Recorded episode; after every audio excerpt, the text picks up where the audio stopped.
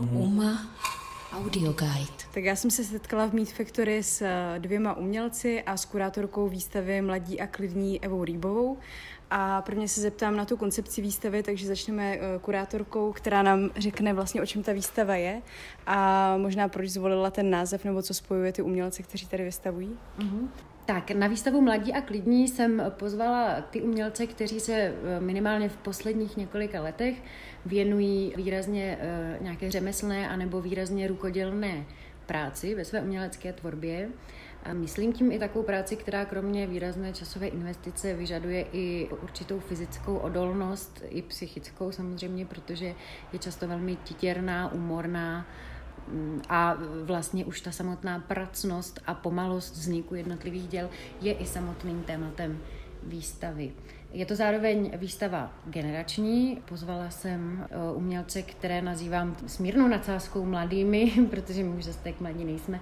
Eh, je nám kolem plus minus 30 let a klidnými eh, je nazývám spíše s nadsázkou anebo také trochu s otazníkem, jelikož eh, jednou z otázkou, kterou jsem si kladla při přípravě projektu, bylo, zda se samotné emoce promítají do eh, uměleckých děl a zda to má právě uklidňující vliv na jejich tvůrce, anebo jestli tomu tak naopak vůbec není a jaký je vliv té blahodárné rukodílné činnosti na samotný stav psychický jejich tvůrců. No, možná se dostaneme rovnou k Julieně Hešlové, kterou tu máme, která na té výstavě má vlastně uh, jednu z prací, kterou vidíte na první pohled, když do výstavy vstoupíte a to jsou vlastně takové jako kombinézy a potom vlastně takovou video instalaci.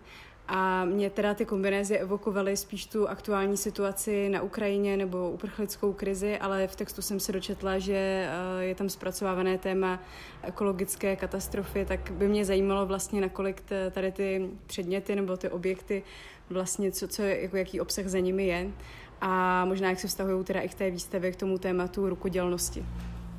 Tak eh, já myslím, že ty kombinézy v sobě obsahují veškeré ty krize, ve kterých eh, se momentálně náš svět eh, nebo už dlouhodobě se ocitá a takový krycí jméno pro ty kombinézy a ty bundy je vlastně krizoblek. Má to samozřejmě i jakoby spojitost s tou prchlickou vlnou, která ale vlastně původně reagovala hlavně na tu situaci na polsko-běloruských eh, hranicích. Já jsem to hodně nějak eh, sledovala tehdy na ten, eh, na ten podzim. A ještě vlastně z zkušenosti toho, že já žiju vlastně na horách a je tam poměrně velká zima a v místnosti, kde spím, tak netopím a vždycky, když prostě stanu, tak vstávám do velké zimy v zimě takže to jsou vlastně všechno věci, které si v tom i spolu s ekonomickou krizí všechny promítají. A já jsem to tam vlastně nějak měla potřebu asi, asi vyšít. Že vlastně to oblečení je tak blízký člověku, že v sobě může mít všechny tady ty roviny jako nějakých lidských katastrof a krizí a podobně. No já si myslím, že vlastně i jakoby ten oblek je taková jako architektura, jo? Že, že prostě je to uh, a nese to v sobě uh, jako spoustu těch významů, který i ta architektura jako vlastně nese. Může to být uh, vlastně nějaká jako ochranná záležitost a vytváří vlastně nějaký vnitřní prostor. A jenom bych asi navázala na to, jak Eva říkala, klidní, že teda z mý zkušenosti samozřejmě ta práce, která trvá vlastně strašně dlouho, je pro mě určitý mm, způsob, jak se sklidnit, ale zároveň u toho jako prožívám poměrně dost i jako výbuchů emocionálních i fyzických zranění, takže úplně o jako romantickou relaxační práci se dle mého názoru vůbec nejedná. A plynule se přesuneme k druhému umělci, kterého tu máme, kterým je Michal Nosek. Tam vlastně z těch děl si pamatuju, že na výstavě jsou takové masky na nějakých jako konstrukcích ze dřeva nebo z větví a potom takový rozměrný jako koberec. Tak by mě vlastně zajímalo, když jsme mluvili s Julianou o té tělesnosti nebo spojení vlastně toho těla a oděvu, tak ty masky souvisí s tím lidským obličejem nebo s člověkem. Tak jestli je tohle vlastně jako důležitá složka té práce nebo o čem vlastně to dílo je? Máš pravdu, jsou tam masky, jsou uh, představený na, uh, na dřevěných stojanech, takových animálních. A vlastně jsou nainstalovaný kolem uh, koberce, ručně uzvíkovaného koberce. kterým se mnou spolupracovala moje babička. No a jestli to souvisí s tou tělesností, tak prapůvod těch masek u mě byl asi někdy před čtyřmi roky, kde jsem potřeboval nějak eh, opustit dosavadní, svoji dosavadní um, malbu, který jsem se věnoval především. A vlastně jsem skrze svůj nějaký psychický stav pocítil, že, že bych se možná potřeboval uh, trošku před společností zakrýt. Takže možná to byl ten prapůvod toho, kde ty masky začaly a proč vlastně masky. Uh, nevím, jestli to tam neustále přetrvává, tahle myšlenka, ale dávají mi určitou svobodu v projevu při tom vytváření a proto jsem u nich zůstal a pokračuju v nich. No a jinak eh, to s tělesností asi souvisí i tím, že, jak už tu bylo řečeno, člověk se u toho nejednou zraní.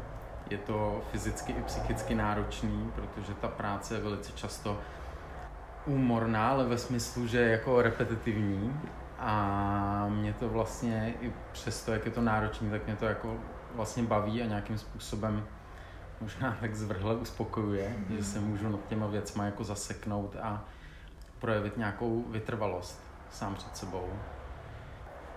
Tak takhle to vyznívá, jako že ty věci vlastně mají hodně společného, že je v tom teda nějaká ta rituálnost, ta jako práce, že se to člověk musí vlastně odžít a odpracovat a vy v tom textu vlastně, nebo ty v tom textu, Evo, mluvíš o nějaké, uh, nějakém jako rozkolu nebo odchodu z té konceptuální sféry, tak jestli by si mohla o tomhle něco říct, jestli jako mají skutečně ty uh, umělci, kteří na výstavě jsou nějaký společný základ, uh, nějaký jako vymezení se vůči té starší generaci, jestli to takhle vnímáš? Hmm. Mě vlastně zajímalo, když, když jsem vůbec ten koncept, když jsem s ním přišla, tak uh, trend návratu řemesel a rukodělné činnosti v současném umění není vůbec nic nového. Už je na mezinárodní scéně odhadu třeba sedm let, ale zajímalo mě vlastně, proč k tomu, jako psychologická východiska asi, která vedla eh, k tomu, že eh, dříve třeba právě konceptuálně, anebo právě například v případě Michaela eh, poměrně tradičně, figurativně a technicky založeného malíře, vedli k tomu, že udělali vlastně poměrně radikální řez doslova často ve své tvorbě a přijali jiné médium. A Často mnozí z nich zmiňují, že právě třeba odklon od eh, ryze konceptuálních východisek eh, pro ně znamenal najednou jako prostě nádech, jakýsi jako příval svobody, možnost tvořit spontánně, eh, nebát se chybovat a vlastně se na všechno tak trochu vykašlat, abych to řekla slušně, a tvořit. A to je jeden z těch jako společných jmenovatelů. A ještě bych zmínila eh, další moment, který se často objevuje, a to je právě potřeba návratu k jakému si jako vlastnímu sebeukotvení, které právě ta ruční práce, jak se ukazuje, nabízí a umožňuje. A je to samozřejmě reakce na to, co jsme prožívali všichni v posledních, minimálně posledních dvou letech. Jsme teď v době, kdy plynule přecházíme z hrůzy pandemické izolace do do, do hrůzy, kterou jsme si ještě před nedávnem nedokázali vůbec představit, a to je ta blízkost válečného konfliktu. A najednou ztrácíme všechny jistoty, které jsme měli kolem sebe, ve kterých jsme vyrůstali. Poprvé se naše generace eh, ocitá v nějakém jako momentu ohrožení, opravdu jako reálného. My jsme se do této chvíle o něm učili. A teď v něm vlastně najednou jsme a ten jako obrovský nějaký jako příklon k rukodělné činnosti je znát nejenom v umělecké sféře, ale skrze nebo napříč celou společností. A nebo e, někteří autoři právě přicházejí s rukodělnou činností jako vyzvání ke zblížení se s nějakou jinou osobou. Například Michal, věřím se se svojí babičkou, že tím, že ji vlastně zahrnul do tvůrčí činnosti, tak e, trošku narušil to zažité schéma těch rodinných návštěv. Vlastně ta blízká osoba je trochu vytržená ze své komfortní zóny a to samozřejmě iniciuje jako zajímavější dialogy a nějaký další druh prostě blízkosti. A všechny tady ty témata se objevovaly vlastně u vás všech umělců. Teď se dívám na Michala a na Julianu, když jsem s váma postupně mluvila. A já jsem byla nadšená, protože můj způsob práce, eh, já jsem ho přizpůsobila konečně opět tématu té výstavy. A sice, že jsem s vámi seděla, navštěvovala vás a opravdu s váma reálně mluvila, za což vděčím formátu generační a zároveň i velmi výrazně česky zastoupené výstavy. Uma Audio Guide.